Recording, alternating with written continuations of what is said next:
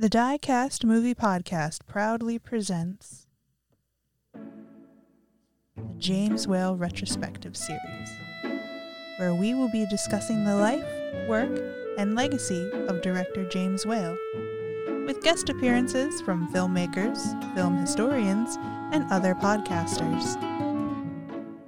We would like to give a special thank you to Reba Clark for the intro music. Please enjoy the podcast.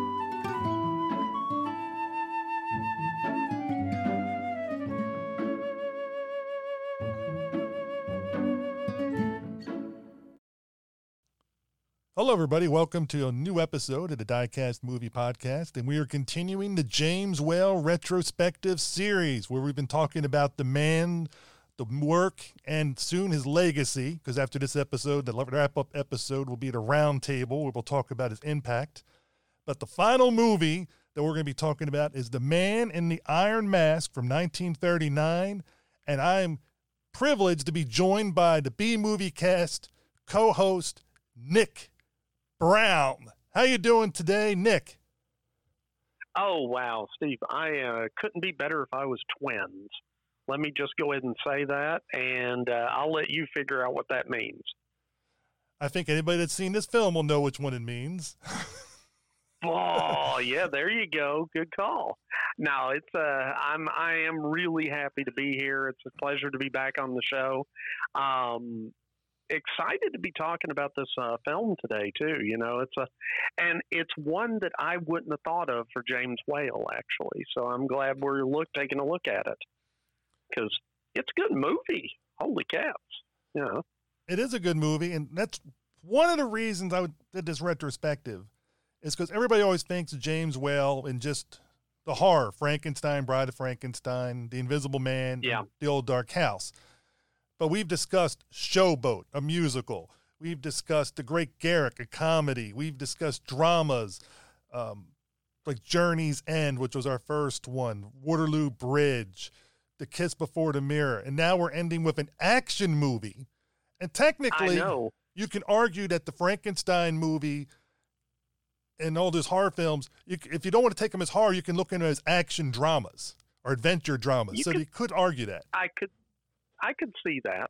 And, you know, this one, I feel like it's you know, and the thing is, the 1920s and 30s and, and even on into more modern, but not so much now, you had this whole epic swashbuckling era. And yeah, this fits right in there. You know, this is like a, to me, this film is like a Captain Blood, for example. Love Captain Blood from about the same period and you know this kind of period piece swords and swashbuckling and all that it's fun you know and it's i also never tire of the whole uh, of dumas's stories of the three musketeers or the musketeers in general actually and i think uh, you know, so I think actually think one of the versions of this film because this is only one of many versions of this particular film to come out, but one of them I believe was called The Fifth Musketeer, and that was referring to Philip. So I believe, but I digress. And we know you never digress, Nick. never, never. I never met a rabbit hole I wouldn't go down. Let's put it that way. I, I mean, it's, it's I think I've coined that phrase with you on your show, and I say, Nick, I always go down every rabbit hole I see brown. So we'll we'll see how many That's, rabbit holes. Listeners, take a shot for every rabbit hole he goes down, and we'll see how drunk you get by the time this is over. I refuse to accept any responsibility for people who die of alcohol poisoning during this podcast. That is my official disclaimer. Well, I never said on that challenge. I never said they had to take shots of alcohol. ah, point taken. Yeah, a, so their beverage yeah, of choice. Also, beverage of choice. That's a very good way to put it. Uh, hopefully, nobody's drinking too much Coke when I do this, or they may get diabetes too. Who knows? Anyway, on with the podcast. or they might never go to sleep at night because they'll have too much caffeine in their system. That's it. Nah, twitchy. they call me Mr. Twitch. See, I've done it. I, that was a rabbit hole. We're going to roll it back talking about James Whale, talking about the man in the iron mask. Now, I believe you and I buckling. I believe you and I both saw the same version, the one that's on YouTube. Yep. And so, listeners, Correct. it's readily available, and it's a, I think it's a decent um, copy. that was a re- actually it was an amazingly good copy and that's the thing when you get these movies on youtube a lot of times i mean hell i've watched films where somebody set a camera up and recorded the film playing on television. And you know that really gets old. And you know you have some of these films. And by the way i'm what's the best way to put this? I'm a big proponent of you know, copyright and you shouldn't get something for free if somebody put their creative work into it, right? But sometimes the only place you can find films now is on YouTube. And that's unfortunate, but when that's the case, that's the case. I mean, the other way you can find a movie, if it's not available anywhere else, you talk to Juan, and Juan will have it you know, I was uh, I, he is yet to disappoint me when I've come up with some obscure movie that I I suddenly have a wild hair that I want to see, and he's like, "Oh yeah, sure, sure, I got it, no problem, no problem, send it right over." It's like, "Oh okay." I, I, I shudder to think how big his warehouse is that he's got all these movies in, but again, different rabbit hole. So going back to James Whale, so that's two, by the way. You're at, we're at two shots already. So, Well, the listeners are now being well lubricated into the into the episode. with the, with their with their beverage of choice, and that's all right. yes, it is. But yeah, this but but yeah, this was a really I was not disappointed by the quality of this uh, this particular YouTube uh, version. I wonder. I I honestly wonder where they got it. You know, did somebody rip it off of an old DVD or something? Because it didn't even have it didn't even have that look of VHS transfer. You know, this was way too clean. So, but I don't I'm- know. I just have I have transfer envy. Well, especially if, as we talked about in our first movie part of the James Whale thing, Journey's End, and the copy of Journey's End that's on YouTube, which is the only way to find that, is nowhere near as good of the quality of this one. so, Hmm. but bakers can't be choosers. And and I was going to say that's one that I have not seen yet.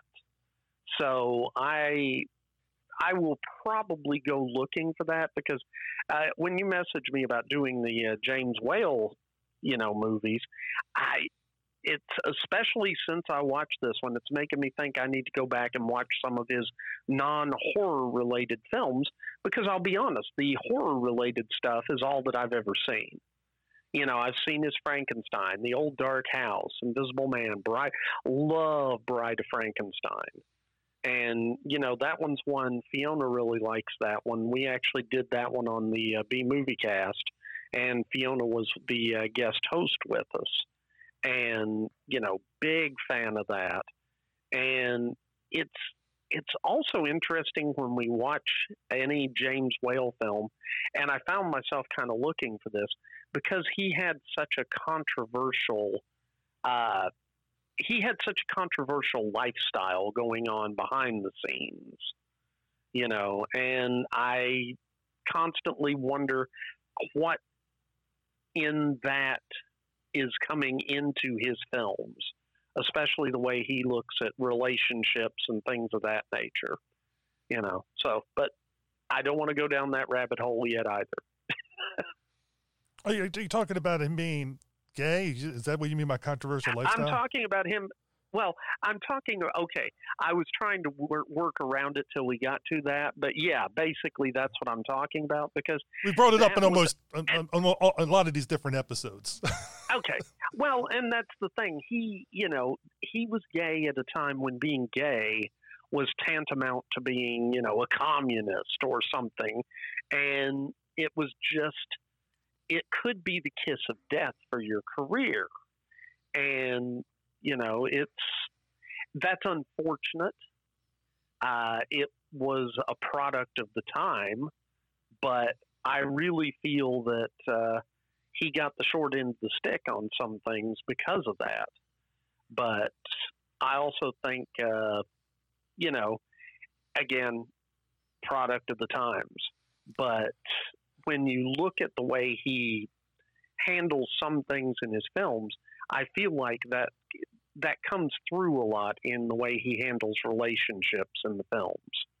And he's really good at especially the with the Hays Code in place. You were very limited in what you could do in terms of okay, man and woman, they're going to kiss. Oh, they're not married. They're not going to be in the room in bed together. They're not going to be here. They're not going to be there. He manages to convey in this film a whole lot of dirty stuff that's going on without ever, ever explicitly laying anything out there. You know, especially with Louis and uh, the Countess that uh, he's kind of seeing on the side there uh, in the film I mean, it was a that was a that was well played. There's the scene when they're at dinner together when uh, when uh, Marie is first introduced, and they're at dinner, and she's sitting across from the woman, and it's just such a good scene because he's given, you know, Louis given the side eye to to his mistress. She's she's saying all these double entendre things to Marie. It's just a great little scene. I love it. Oh, it is. And to go, you said the controversy from my discussion with James Curtis and um, Sam Irvin and those kind of things, neither one of them thinks that was an impact on his career. They think is both of them agree that it was the um, the box office results.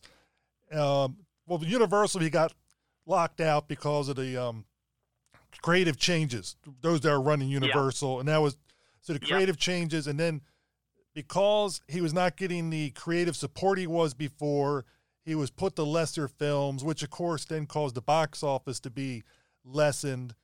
Um, the way he re- treated people personally was not always the most pleasant person to be around, had an effect on him. And That's very true. Yeah. So th- that combination of the things is what led him to stop directing. It was because he lost his passion for it and that um, none of them agreed. Neither one of them agreed that it was because of him being gay that left it. Because there was a lot of other openly gay directors that had careers at that True. same time all the way through. So it's a, pretty much, when I gather, it's an agreement that that was not an impact on his career okay. in there. Just to let you know. I've, well, no, no, no. And I would, I would, I will defer to them on that because I'm by no means an expert on James Whale. I've just watched a bunch of his films and I like his work.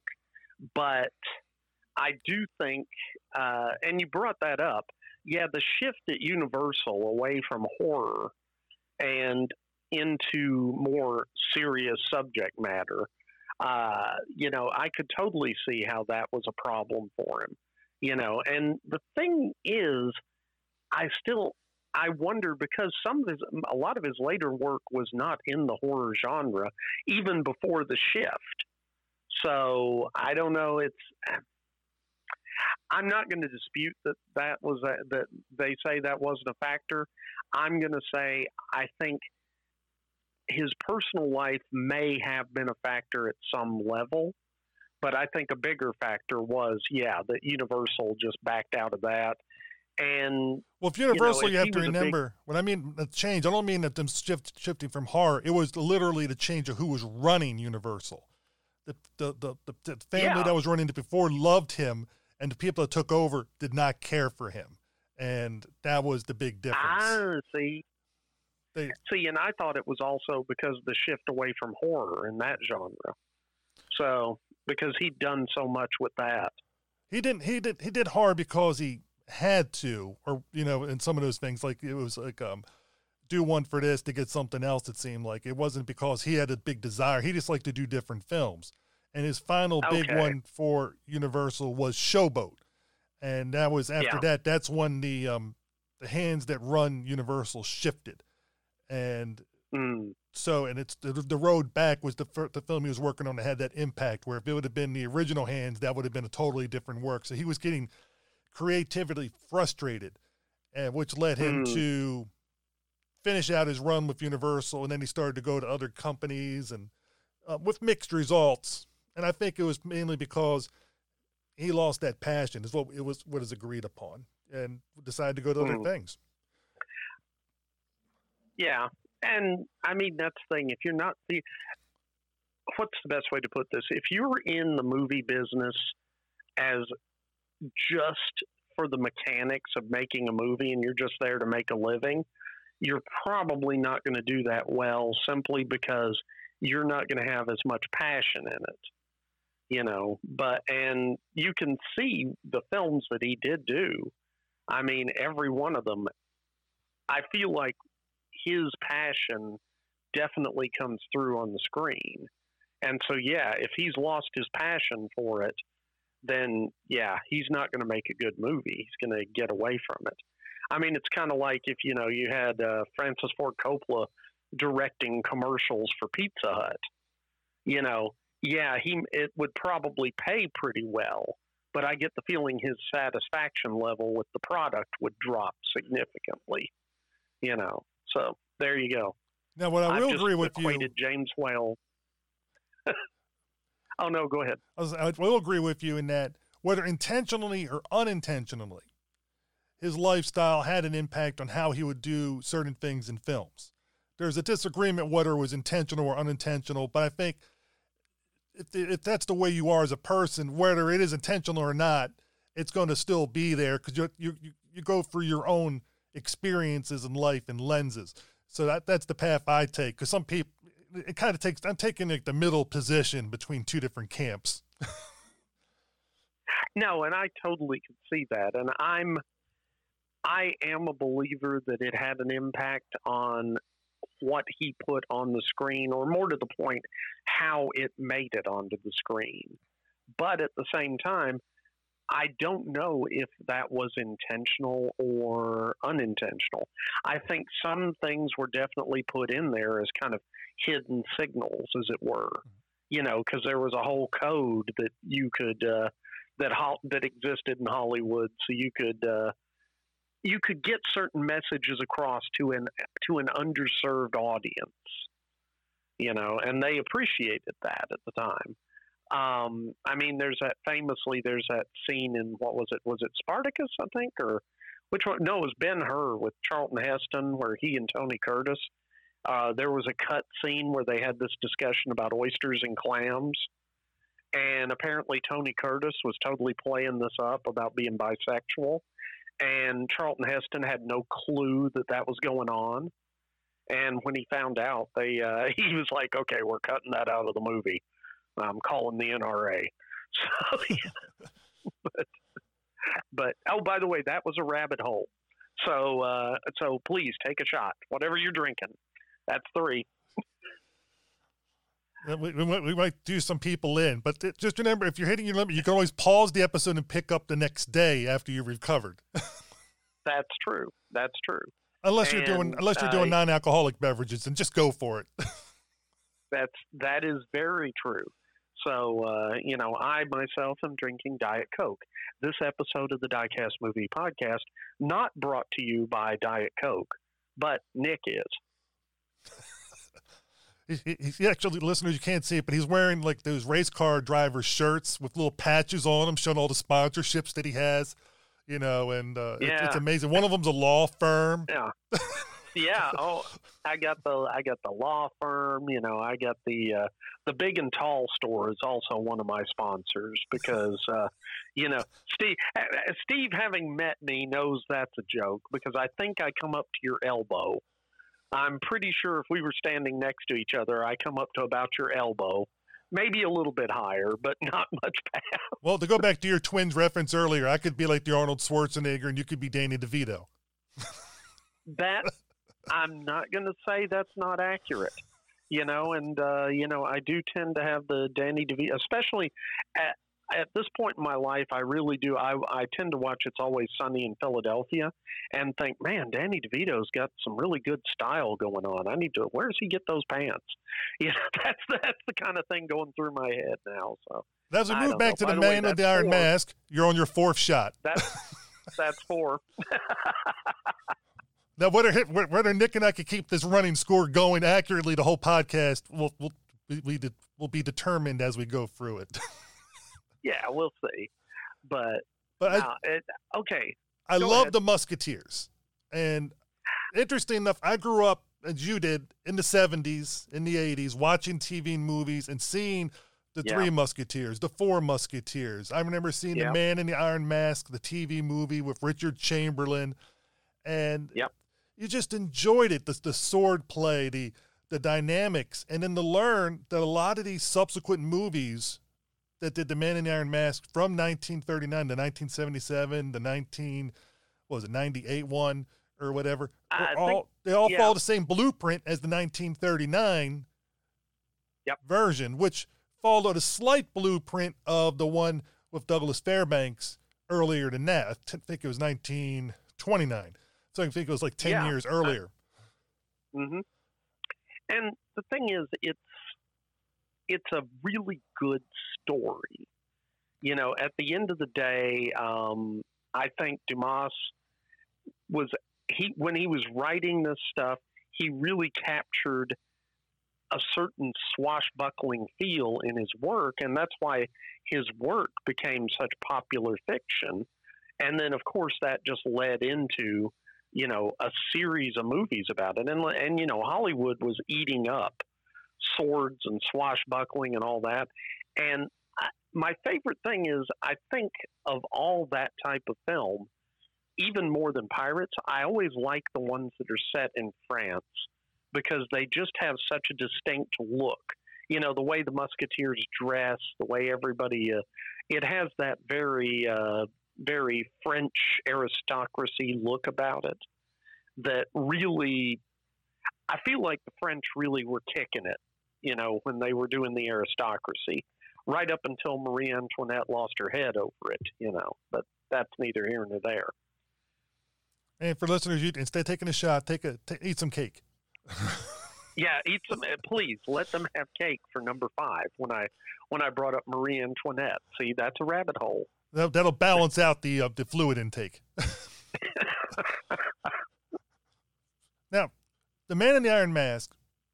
For those that are wondering about it, it's basically a story of twin boys that are uh, for King Louis the Thirteenth, and um, Yeah. the first twin named Louis um, gets there, goes out. They show him this is the new, this will be the heir to the throne.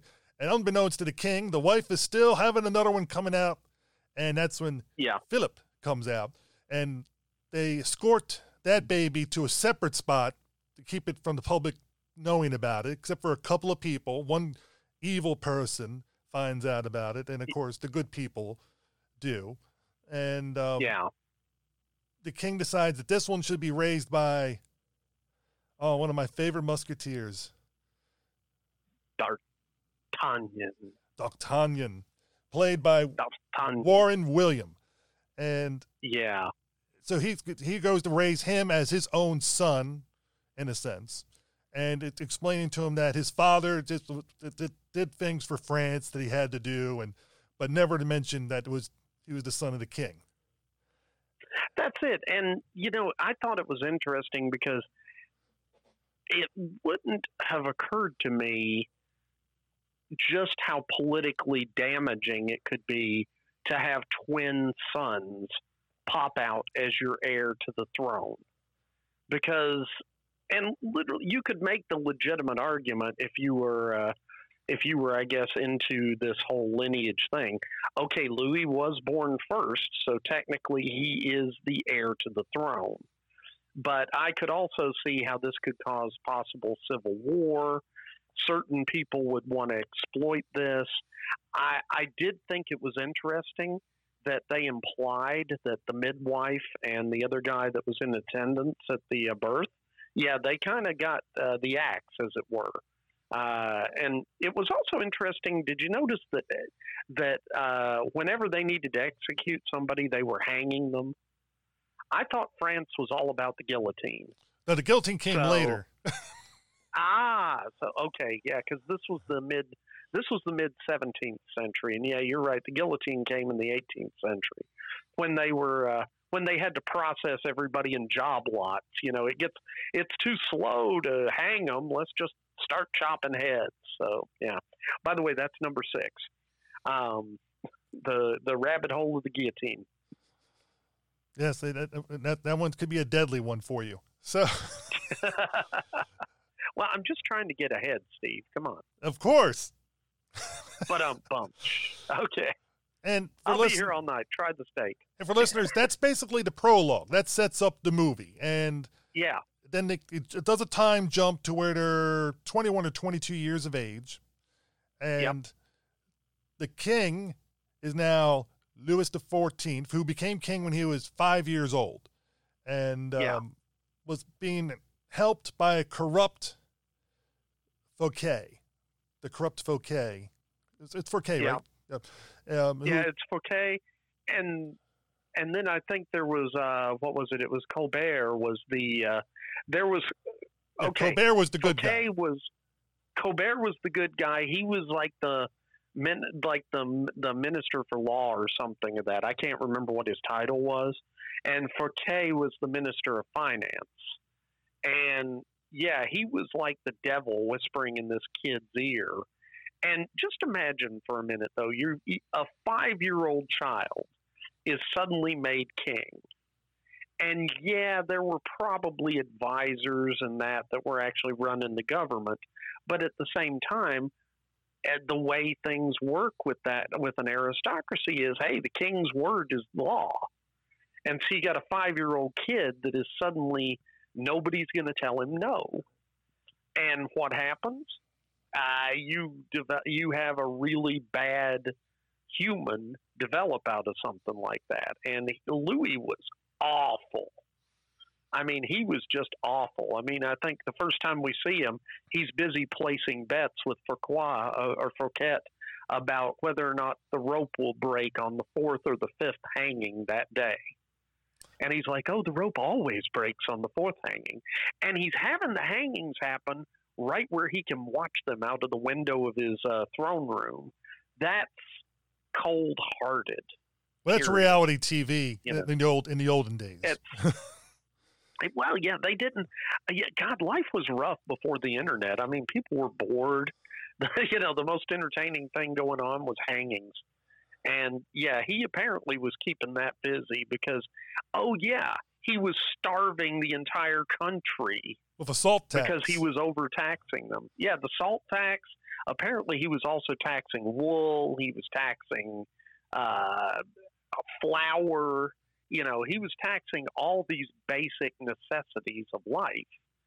And, you know, yeah, you need taxes to run a government, but you also need the people to have money and be prosperous so they can pay their taxes. You know, that's the thing. If you grind them down to nothing, yeah, you're going to get all the blood out of that stone, but then you're not going to have anything left but a bunch of stones. And that was kind of the point that Louis was getting the country to. And yeah, it was going to be rough. And then he had this political marriage that they were going to be putting together. Uh, and I think what was it? Colbert wanted him to marry the uh, the daughter of the Spanish king, mm-hmm. and then I think Fouquet was uh, was interested in hooking up with England because England was a naval power. And so at least that's the impression that I got. But of course, the Louis, he didn't care. He was more interested in hooking up with uh, with what was it, Mademoiselle de Valère? The Countess. I think that was her yeah. name. Yeah. She, what? The Countess. The, his, basically his, yeah. his girl toy at that time, you know, and yeah, and that was Marion Martin, if I'm not mistaken, and you know, she was doing all right as a as as far as a king's mistress goes. You know, you could do worse than Marion Martin. I'm just saying. She now, was a bit of all right. The interesting thing about this movie, it definitely shows that it, it implies that people are a product of their environment instead of you know, because the nature nurture type thing.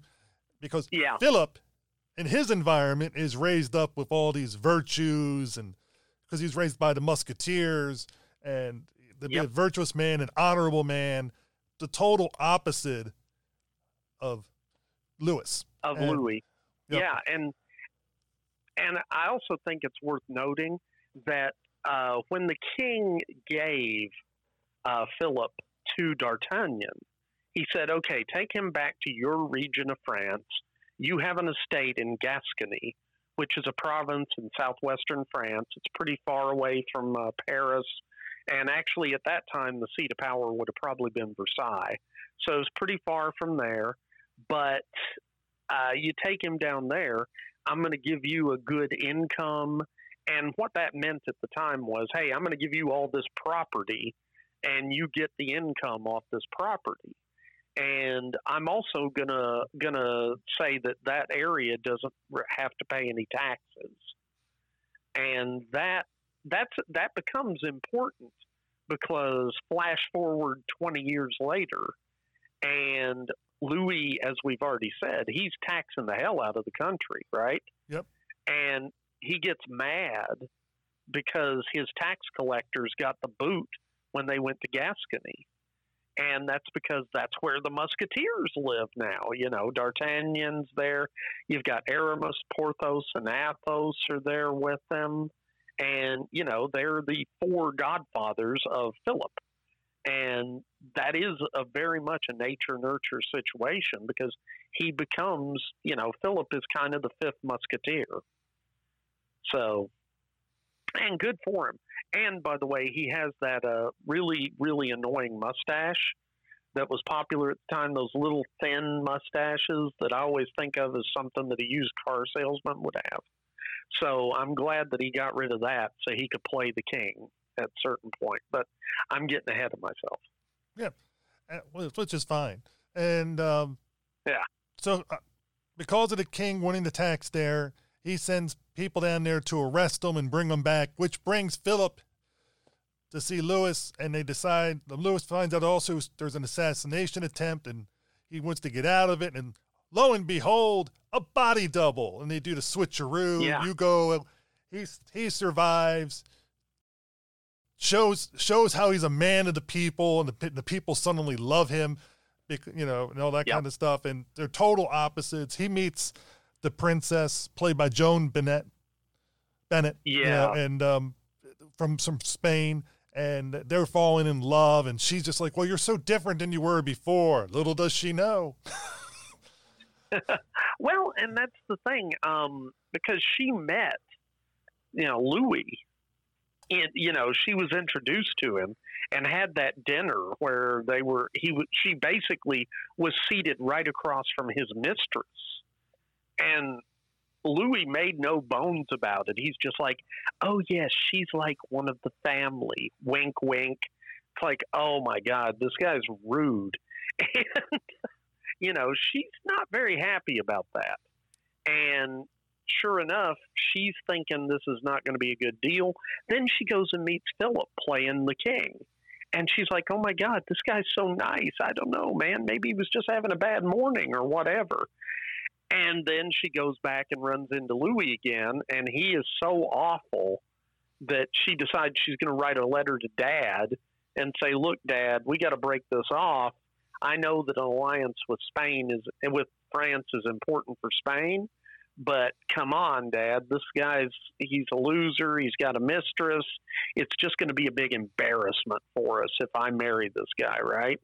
So I got to go, and Louis finds out about this, or more to the point, excuse me, Fouquet finds out about it because he's got spies in her uh, retinue, and so he actually has her messenger murdered brings the letter to King Louis. Louis reads it, and needless to say, he's not happy.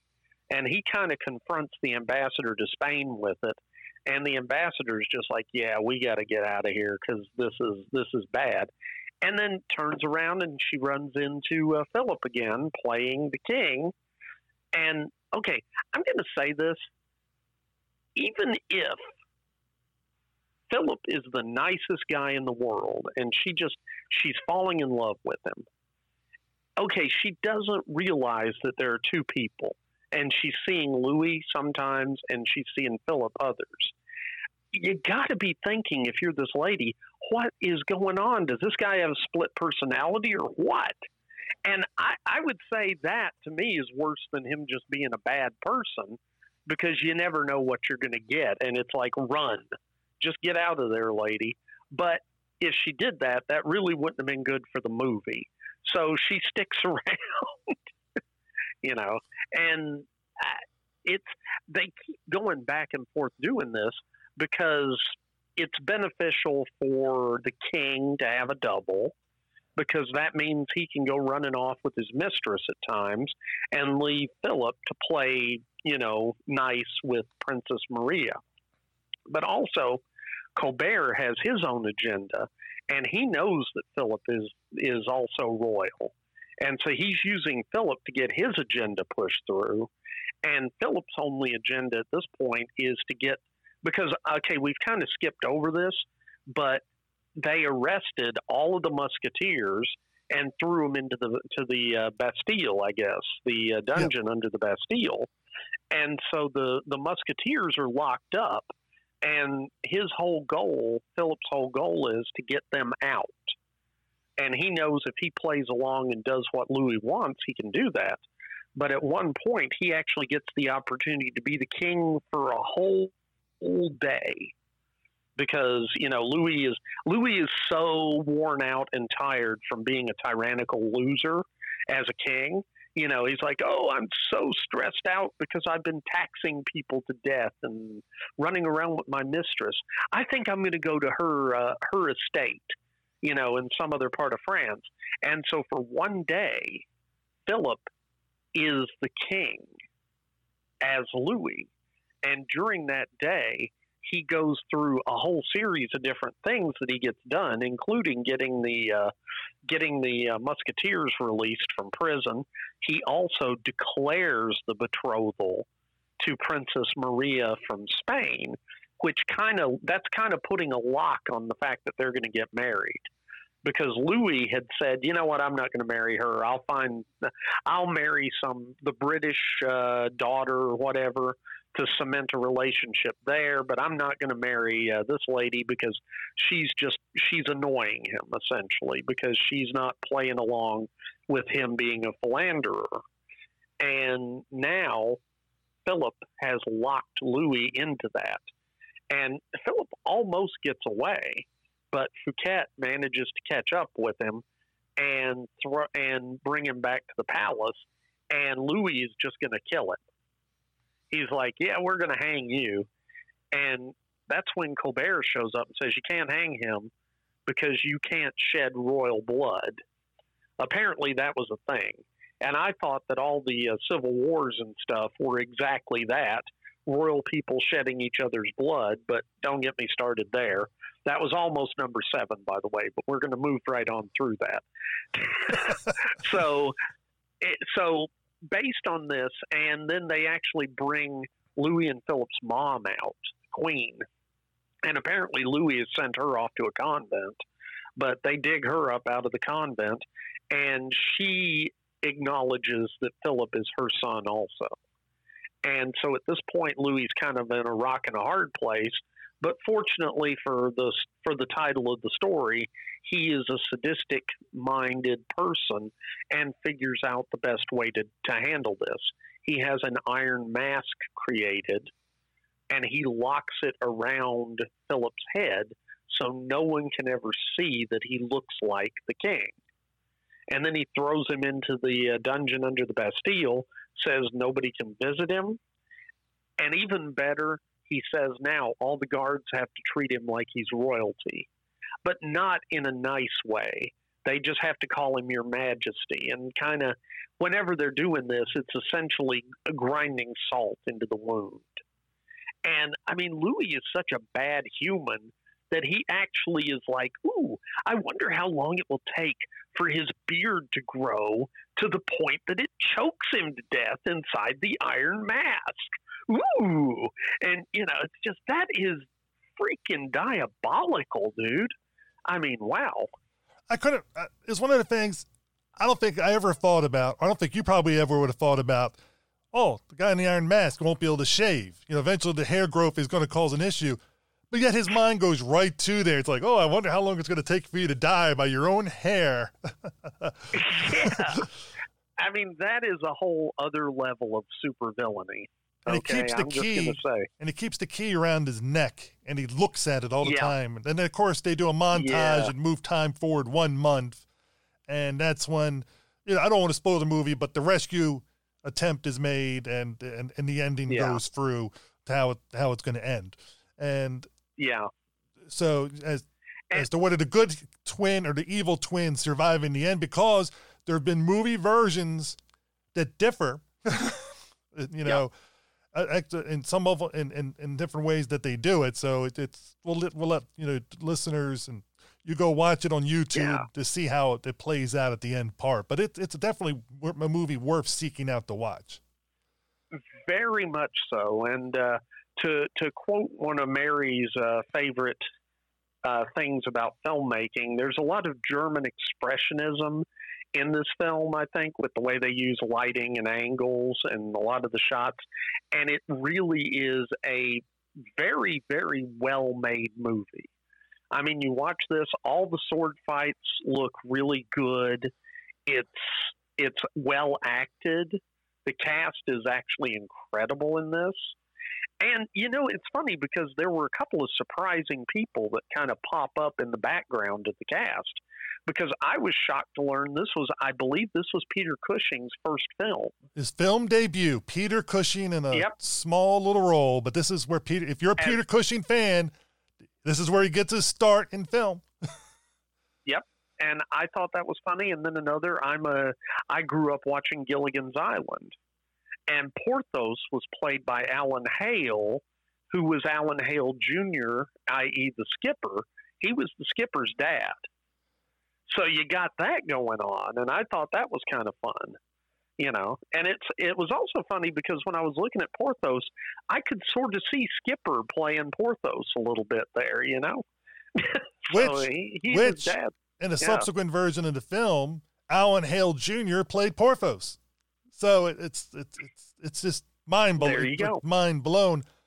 But I remember Yeah. Alan Hale for a movie he did. I think it was the year earlier when he played Little John or John Little, depending on which way, in Adventures of Yeah. Robin Hood. I mean, that to me is his, his for me his iconic film. Well, and you know, it's funny because I think he still holds the record as the actor who has played Little John in the most film versions of Robin Hood because he actually played the character three times. He was uh, Little John in 1922 in a version of Robin Hood. He was Little John in uh, what I think it was 1938. Didn't you say it was the year right before this that Yeah, that came Yes. out? Yeah, So, that, the one with yeah, Errol so- Flynn.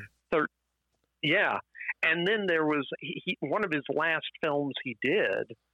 Actually, it was his final film was The Rogues of Sherwood Forest in 1950, and he played Little John again. So he played Little John in almost every decade for 30 plus years. He kind of missed the 1940s, but still, that's pretty good. And it also says that there was no set age for Little John. Just calling it, you know, because he was what he was probably 30ish when he started playing him and he was in his in his late 50s or 60 when he uh, played him the last time so there you go And who knows? Maybe in the 40s he did the stage version just to keep the tradition going. You know, it's you know i it would it wouldn't surprise me so but he does an excellent job. I mean, all the Musketeers are excellent. I mean, it's just you expect because this is the swan song for the classic Musketeers in the Yeah. story and in the movie. A little- a little bit Yeah. of a spoiler there, but I mean, it's just it, it is what it is. I mean, they're they're older, so you know they don't have too many more adventures Yeah. set for them in the future, and yeah. I, but they they're given a good movie or good story to go out with. yes. I would definitely agree. It was a it was an excellent way for them to end their musketeering careers. And when you think about it they are really fighting for all of france because if louis continues to be king france is going to be kind of screwed if philip is king france is going to do okay and again don't want to give anything away but do remember that the french aristocracy continued to suck into the 18th century. That's why we ended up with the guillotine working overtime on the French aristocracy. So even if uh, Philip takes over and does a great job, he's got about 100 years before it's all going to go to the guillotine. So there you go. Well, and also this is a work of fiction, so Well, there's that too. You, yeah, that's okay. Yeah, I'm kind of, I'm kind of projecting. Yeah, you're right. This is, it was a work of fiction, so that's true also. Wait, wait, wait. You mean this was a work of fiction? This isn't historical drama? I didn't know. You, I- I thought you knew this was not a documentary. Oh, see, I thought it was a documentary. You know, actually, I thought it was found footage, and I was really confused because I'm like, man, they were doing great filming this stuff back then. well, you know, France is always ahead of the game on certain parts, but Yeah. That's it. By the way, that was uh, my found footage was my eighth rabbit hole. Take a drink. they're up. To, they're up to number eight. We we almost got double digits, but I'm, I'm sure we'll do it before we're done. Louis Hayward played the dual role.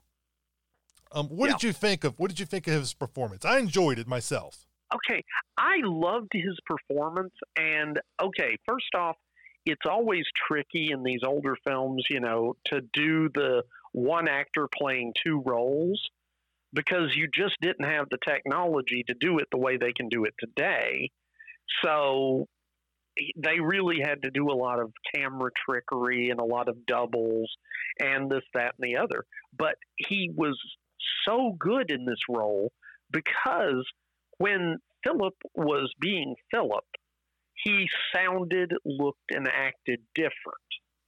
And when Philip was being Lewis, or when Lewis was, or Louis, excuse me, uh, was, you know, being king, he had his own style. And it was the difference. Philip came across as an adult to me, and Louis came across as a spoiled child. And he talked like a child. And he had this giddy, crazy look he'd get in his eyes that you did not see Philip get. And I thought he was brilliant. I mean, it's really Louis Hayward did a fantastic job with this. I thought he did too, and and I thought the um the costuming that they had them in, the makeup, you know, because when they take the mask Mm. off of them, you know, they they it was one of the things I was curious: is he going to have a beard? You know, because he's been in it a month, he better have facial hair, and he did. you know, Yeah, he did, and he had rough facial hair. That was not a neatly trimmed beard like they often give people for this stuff. No, it looked like what you would expect if somebody hadn't been able to shave for 30 days. and his hair You know, too. They had or- they, they had the appropriate makeup Yeah. for the hair. Yeah, his hair was kind of crazy. His uh, beard was kind of crazy. And I will also say that when they took him out of the Iron Mask, it was it was very impressive the way his character changed because his character was okay. Thirty days in that Iron Mask really took a toll on him, and you could tell he was uh, just a little bit over the edge there for a while you know, and it was it was it was well done. Yeah, I thought that the subtlety. also, when he was wearing the mask, you could feel Mm. the weight that was on him because he had he could not hold his head up right, you know, and it was always Yeah. leaning Yep. and this and that. Because that, I'm, I'm sure, like the reality is, the mask was probably extremely lightweight, but he gave the Yeah. acting that it was extremely heavy on him, and I thought it was it was, it was an excellent performance. I really enjoyed, like I said, his role. No, I think he did a great job, and uh, you know, it was. I mean, the Iron Mask. Yeah, if you think, what would an Iron Mask weigh? And I'm just going to guess probably 30 pounds for that much iron being on his head, because you know this was not steel. This was not a composite metal. This was straight up iron, and iron is heavy. You know, so it was. Uh, that was a heavy mask, and yeah, he did a great job there. And I think when he was doing his romantic scenes with Princess Maria, it was also very interesting to see how he was able to play those as the Louis character. And then when she, you know, understands that he's actually a twin brother, Philip, how he can be more himself with that. And you see that some too.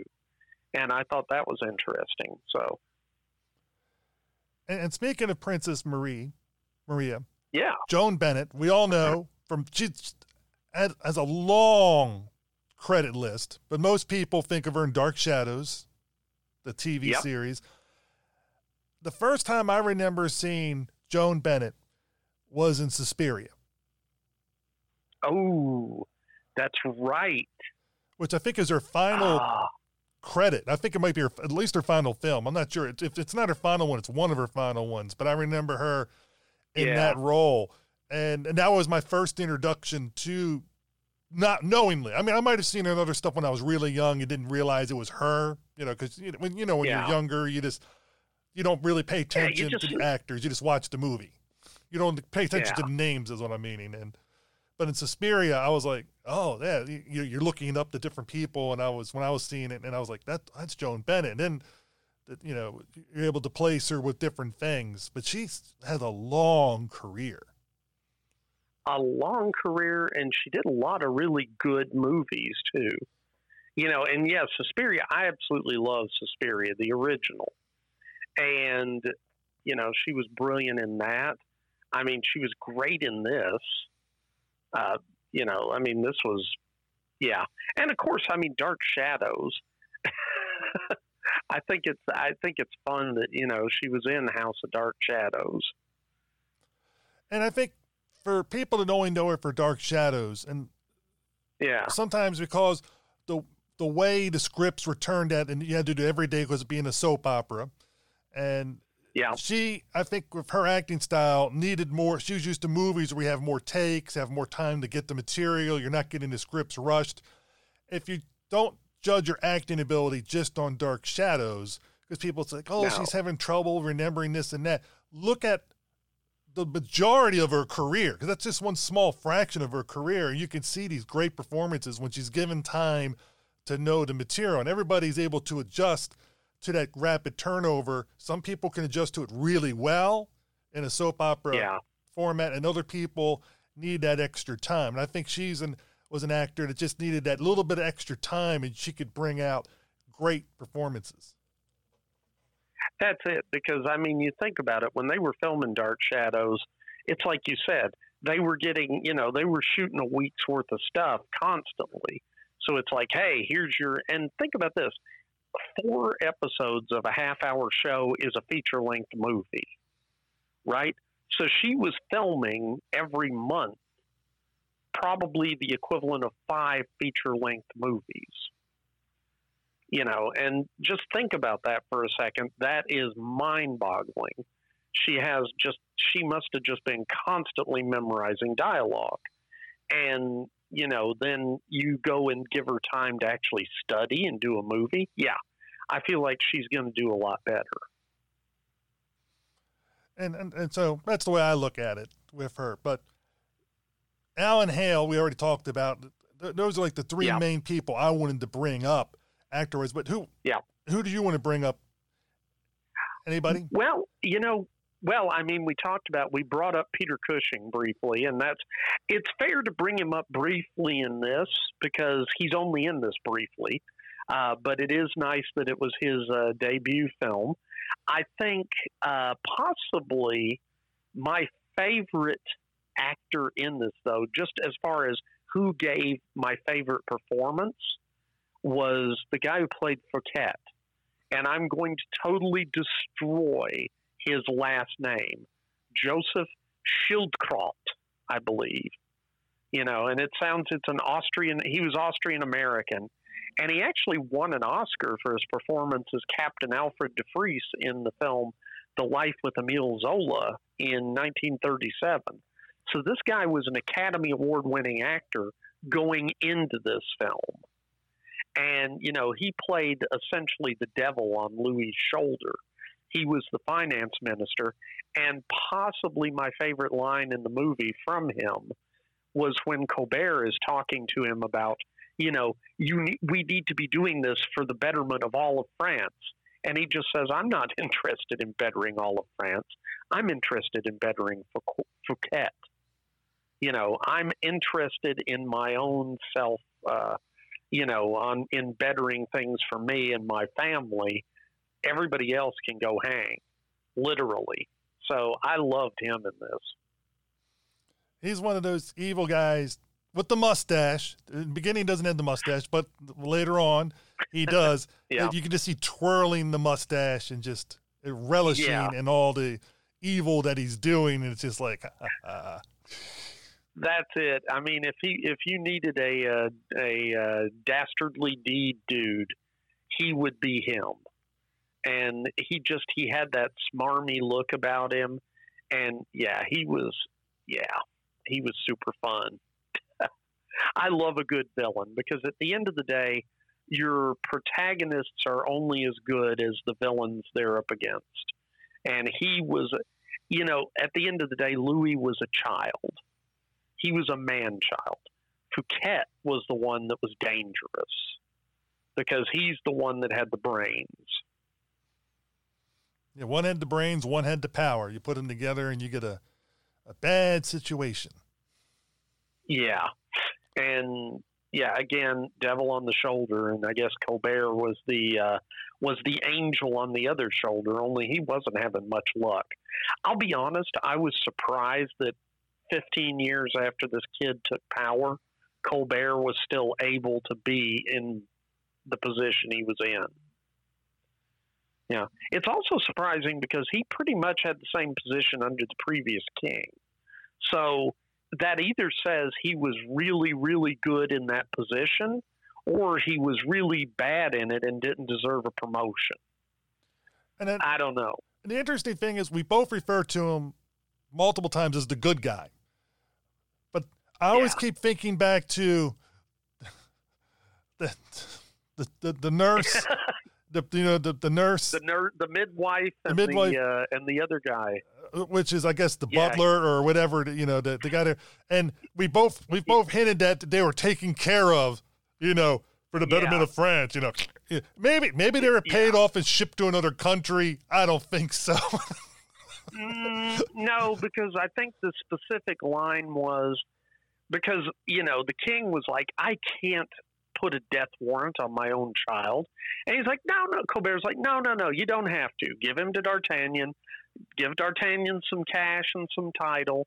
Send him down to the south of France. Never have to deal with it. It'll be perfect. And then they're leaving, and the guy says, Well, what about those two? And he's like, Yeah, it's a pity we don't have a D'Artagnan for everyone. Yep. And that, yeah, they totally got killed. I, I, I agree with you. Totally got killed. So, so we, Yeah. yes, we are calling him the good guy, but he did some dark ops also. well, you know, it's uh, hey, what can you say when SEAL Team Six is involved? Sometimes people get hurt. You know, so the I don't know. It was. I, I'm still going to call him overall the good guy, but yeah. Again, I think this was one of those things that they just kind of whitewashed over, but it was definitely implied that those two were uh, were assassinated. Let's put it this way: his his intentions were what was best for the country Yeah, as a whole, and you know, not as much as personal and- interest. Yeah. And that's one of the things with Philip, too, because at one point, Philip has the opportunity to escape. And I think it's Colbert that asked him, you know, or no, I think it was D'Artagnan that asked him, you know, he's like, hey, do you want to go and be a normal person and just escape? Or do you want to try and bump Louis off the throne and do this for France? And, you know, that's the difference between Louis and Philip. Philip looked at it as his duty to take care of the country. And Louis looked at the country's duty was to do what he said. So big difference there. But sorry, going down another uh, side road. I won't say a rabbit hole because we were still on topic, but Yeah, that was was a definitely a side. Yeah, we were still in the movie, so I don't think that I don't think Yeah. that, that I don't think that was a rabbit hole whatsoever. Uh, no, not at all. So. Well, what did you think of James Whale's directing and handling in the movie? Because one thing I want you did bring up earlier, I almost forgot to, to mention also. I really enjoyed the effects of the, the, the twins being together in the same thing. Yeah. Most of the time, it was Mhm. very seamless. The only time I could really see the effect is when they had a window in the background with the lighting coming from the window and it stood out. But they that was only for Yeah. a few seconds. The rest of the time, it was very well done. As in most James Whale's movies, the special effects are almost always excellent. yeah, and that was it. They did a great job with the effects in this, and really the only effects that they needed to do were associated with the two being played by one person. You know, because this wasn't this wasn't a monster movie. You didn't have you didn't have to deal with the Invisible Man, for example. You didn't have to deal with the Frankenstein's monster or anything of that nature. But you did have to deal with this one actor playing two roles, and that's that's tough. And I think he does a good job with it. I think he also managed to. I think his direction helped make some of the minor characters more believable. And, you know, I feel like he was paying a lot of attention to detail with it. And I mean, that's kind of what he was known for, though. And I, I really enjoyed his his interpretation of this story. I like I like the way you And, interpreted yeah. it too. But continue. Yeah. Well, and it's, I was going to say, especially when you're in the dungeon, the way that he plays the uh, the when the king when Philip is in the dungeon wearing the iron mask, I think the way that they cut that together really just highlighted the desperation and the the I guess the overall just sadness because this guy really thought he was going to die in that iron mask. And I mean, look how far it drove him in just a month. Now imagine if this had been years. You know, because I always go back to another uh, French story. I think it was French, the uh, Count of Monte Cristo.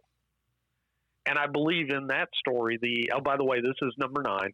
Uh, I believe in that story, the protagonist is locked up for something like 17 years. So imagine if he had spent a significant portion of his life locked in that iron mask. He would have been just bonkers. Because after 30 days, he was, you know, he was pretty rough. Well, according to King Louis yeah. the Thirteenth, he'd be dead because he'd been strangled by his own hair. That's true. And you know, I part of me has to wonder about that myself. I mean, I'm just I I have a beard and occasionally I let it get a little bit unkempt. I don't feel like I've ever been in danger of being killed by it, but at the same time, I'm I'm not wearing an iron mask, so I can't get a hold of it. But I would have said by about ni- day 90, he would have been in danger of uh, death by beard asphyxiation. So something would have get well. Well, actually, think about it because his hair is Uh. Growing too, and the mask. my what God, people don't realize it, true. it goes all the way around his head. So Yeah. there's only so much hair that's going to be able to come down before it all gets blocked up, and eventually the hair could start to compress and crush him. oh my God. This is a, that's a much more diabolical mask than we realized. You're right. Totally crush him. Oh my God. Oh wow. And that's that's so diabolical. I love it. Uh, Talk you about have the a slow. very evil. Yeah, you have a very evil mind going on there, Steve. I like it. Well, that's what that, it, took, it took me a lot longer to come up with that idea than it did. The guy who came up with he was like right away he'll strangle on it. It was like almost instantaneous. I, you and Yeah, I, I I watched know it a couple days ago, so I had a couple days, and it just now came to me. Wait a minute, the hair in his head. Oh ooh, it's you talk about the slow crushing and and the brain damage Yeah. and, and just ugh. Uh, Ugh. Yeah. Ugh. Wow. Well, that's a happy note. but we don't want to give away the ending, so we won't say whether or not he dies by hair. Well, actually, he does not die by hair. We, we might as well just put that out there 'cause Oh. I'm just going to say Yeah, it. no, he doesn't. Though That I'll be honest. If he had died by hair, I think everybody would have known that. I, I think now I know somebody who does films and, and as a producer might throw in an idea. You know, we can have this person where they're stuck in a thing and they, and that that was the deaf and the people realized it when they opened up the mask and you know somehow they're given a hair growth formula uh, as a spell with the mask in and so so it happens a lot quicker and you could do the special effect and they're basically crushed by their own hair. I I I'm thinking about that now. So that's, yes, and you'll get a uh, you'll get a writing credit if that comes up. So, I'll live so with that. I'll be happy just to be like, hey, if I saw Hey, na- if I saw my we'll- name in we'll the get credits, I like I know who's dying in this one, or how they're dying in one yeah, yeah, yeah. You're knowing how they're dying. Hey, oh man, no, but this was a really good movie. I'm glad that you uh, suggested we do this, and definitely a good send off for uh, a series on James Whale. You know, Yeah, for me, it's it's been a ten movie journey, and I've enjoyed every single one of them. Each one has been different, um, in aspects of how Whale would go about handling those things. I've seen certain things that Whale does that's very similar, in in ha- how he does his work, and some things that are a little different as he's as he's grown. Because I saw him from his first film and to you know now it's like nine years later from when he started out because the first one came out in 1930 and then this one's 1939 so i'm able to see that progression and it is amazing with a little bit a little more than a 10 year period how much work he put out over 20 movies and the diversity of the work and the quality of the work. It's it's just it boggles the mind and uh, the brilliance of his creative vision Yeah. No, he and that's the thing you have been doing this deep dive on him. I haven't. So it's harder for me to see what is a specific whale whaleism. sure, we'll call it a whaleism. Um, you know, what because every director does have their own unique style. And again, he did as Mary would love for me to point out, he did like German expressionism you know, and that was something that he brought into. He had some of that in this film, especially uh, when they were in the dungeon scenes with all the dark, the shadowing and the angles and stuff like that. Oh, I agree. Now, one thing I, I, Yeah. I forgot to ask you early before we started talking about the movie is mm-hmm. Nick, you not only co-host the B Movie Cast podcast, but you also are a producer of independent films, Yes, I am. Loss Prevention, Wretch, and House of Usher. So this will be coming out in next. This Okay, episode will be coming out. This is we're recording this in the beginning of November, and this episode will be coming out probably in March, April. It's hard to say because it all depends how the other episodes come out because it's coming out near the end of the run. Um, Yeah. So I'm, where would House of Usher be available in early spring, late winter? Okay, that is a good question. And uh, first off, it's Fall of Usher, Oh, I'm sorry. I, but everybody does it. no, I'm no, sure. no, that's okay. No, that's okay because we're doing a mashup of a bunch of different Poe stories. So Fall, Fall of Usher is the title, and it we do have a distribution deal, but I'm not allowed to give any details of it at this point. Uh, it should be released, however, uh, first quarter of next year. So when it's released, I would look for it on Amazon or visit fall of uh, uh, thoughtflyfilms.com. Uh, if you visit thoughtflyfilms.com, there is a link on that page to Fall of Usher. There's also a link to the other films that uh, Thoughtfly's done, which uh, I've been a producer and writer on three of them, including Fall of Usher. Uh, they have five feature films total, though. So check out thoughtflyfilms.com and that'll give you the link to the latest on Fall of Usher. And hopefully, listeners, when this comes out, it'll be out there, and um, Nick will let me know, and I can put in the show notes where you can go exactly to find this the film. I have yet to see Fall of Usher, but when it does come out, um, I'm going to be talking to Nick about that and his other two films that he's produced. Yep. And uh, basically, we're doing an interview discussing.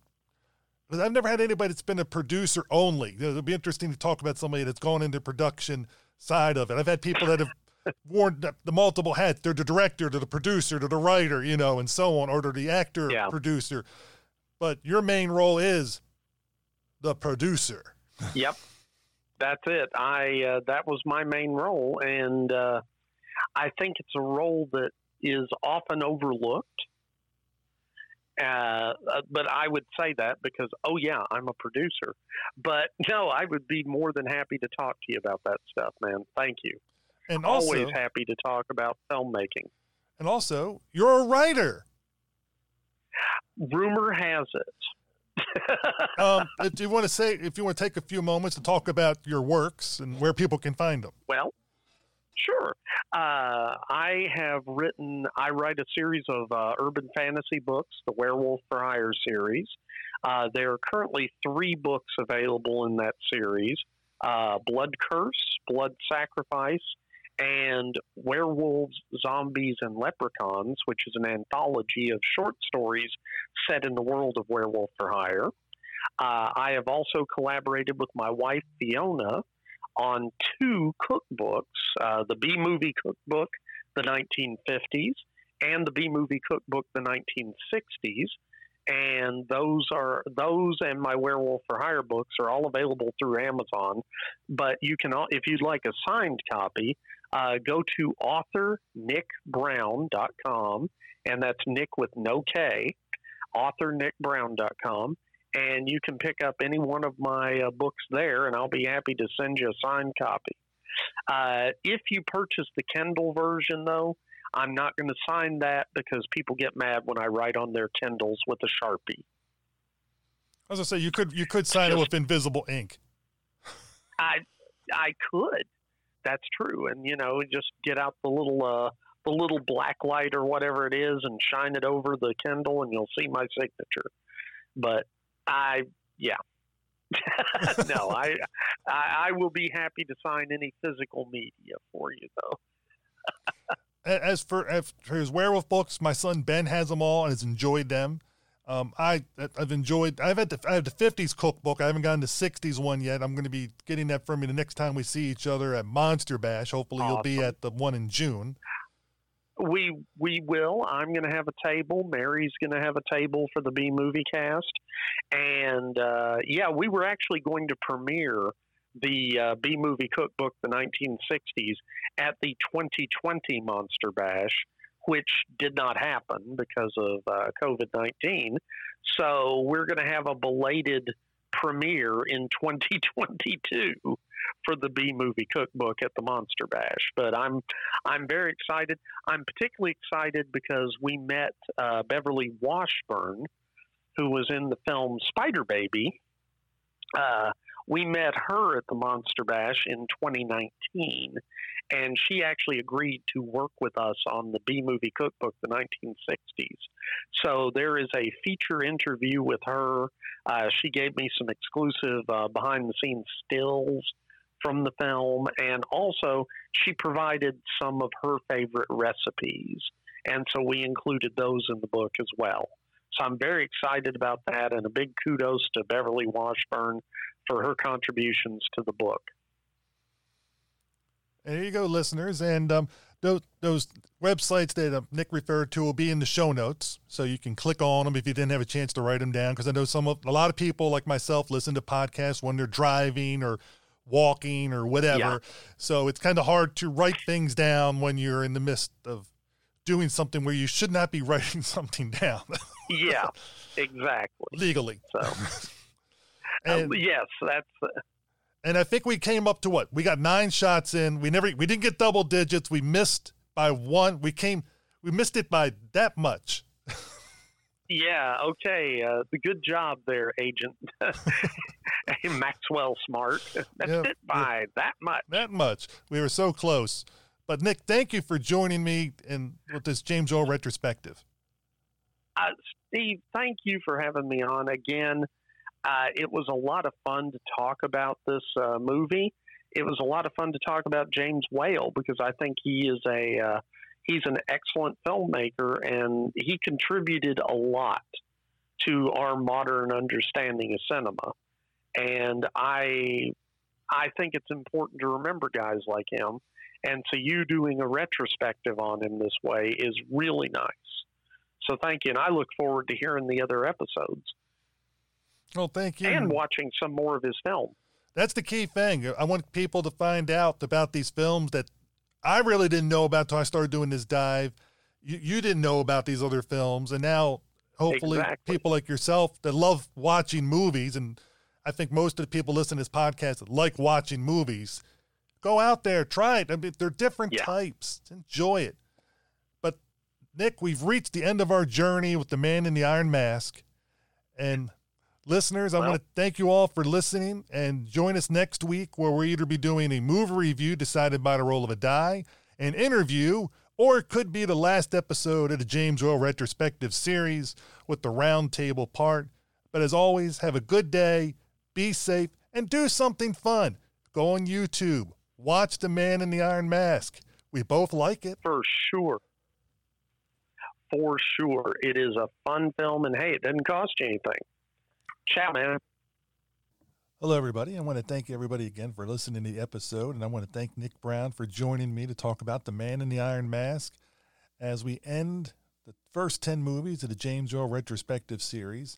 The next episode for the series that will be coming up will be the Roundtable, and then we have two bonus movies that we'll be doing The Road Back and Wives Under Suspicion. Um, so they'll be coming down in the future, so you'll get a little bit more James Whale, which is always a good thing for me. I hope everybody's been enjoying the series so far. And as we're approaching episode 100, we're not that far away. Um, please feel free to send us feedback at diecastmoviepodcast at gmail.com and let us know what's been your favorite episode these first 100 episodes. Is it, you know, has it been an interview, a movie discussion? Um, just let us know which ones have been um, floating your boat, and that way we can, you know, share some of that feedback in the episode. Also, I just want to let everybody know that I was recently on Monster Kid Radio with Derek M. Koch, the grand poobah, so to speak, and we talked about the people, and um, so that's out there if you want to listen to that too. Um, Derek helped Alistair and I out basically when he, we subbed for him for a few weeks. We started those Hammer movies over there, so we did a couple Hammer movies, which gave Derek, um, Alistair and I, or Al and I, the idea of doing Hammerama and um, you're going to be hearing the promo for it. But we had two episodes of Hammerama out with Dracula slash Horror of Dracula and Quatermass in the Pit. Our next episode for Hammerama is going to be One Million Years BC. So I hope everybody's listening to that and enjoying it. And again, leave us feedback at diecastmoviepodcast at gmail.com. Everybody have a good day, enjoy themselves. And now on to the Hammerama promo. Bye. I'm Al from New Zealand. And I'm Stephen from Maryland, USA. We are Hammerama. Welcome to our new podcast, Enter Freely and of your own will. Part of the multi award nominated Diecast Movie Podcast, Hammerama is a wide look at the world of hammer horror from either side of the globe. Each month, we will throw a die to decide which category from the film vault of Hammer we are going to discuss the Dracula, Frankenstein, or Mummy cycles, science fiction, prehistory, or the experimental 1970s.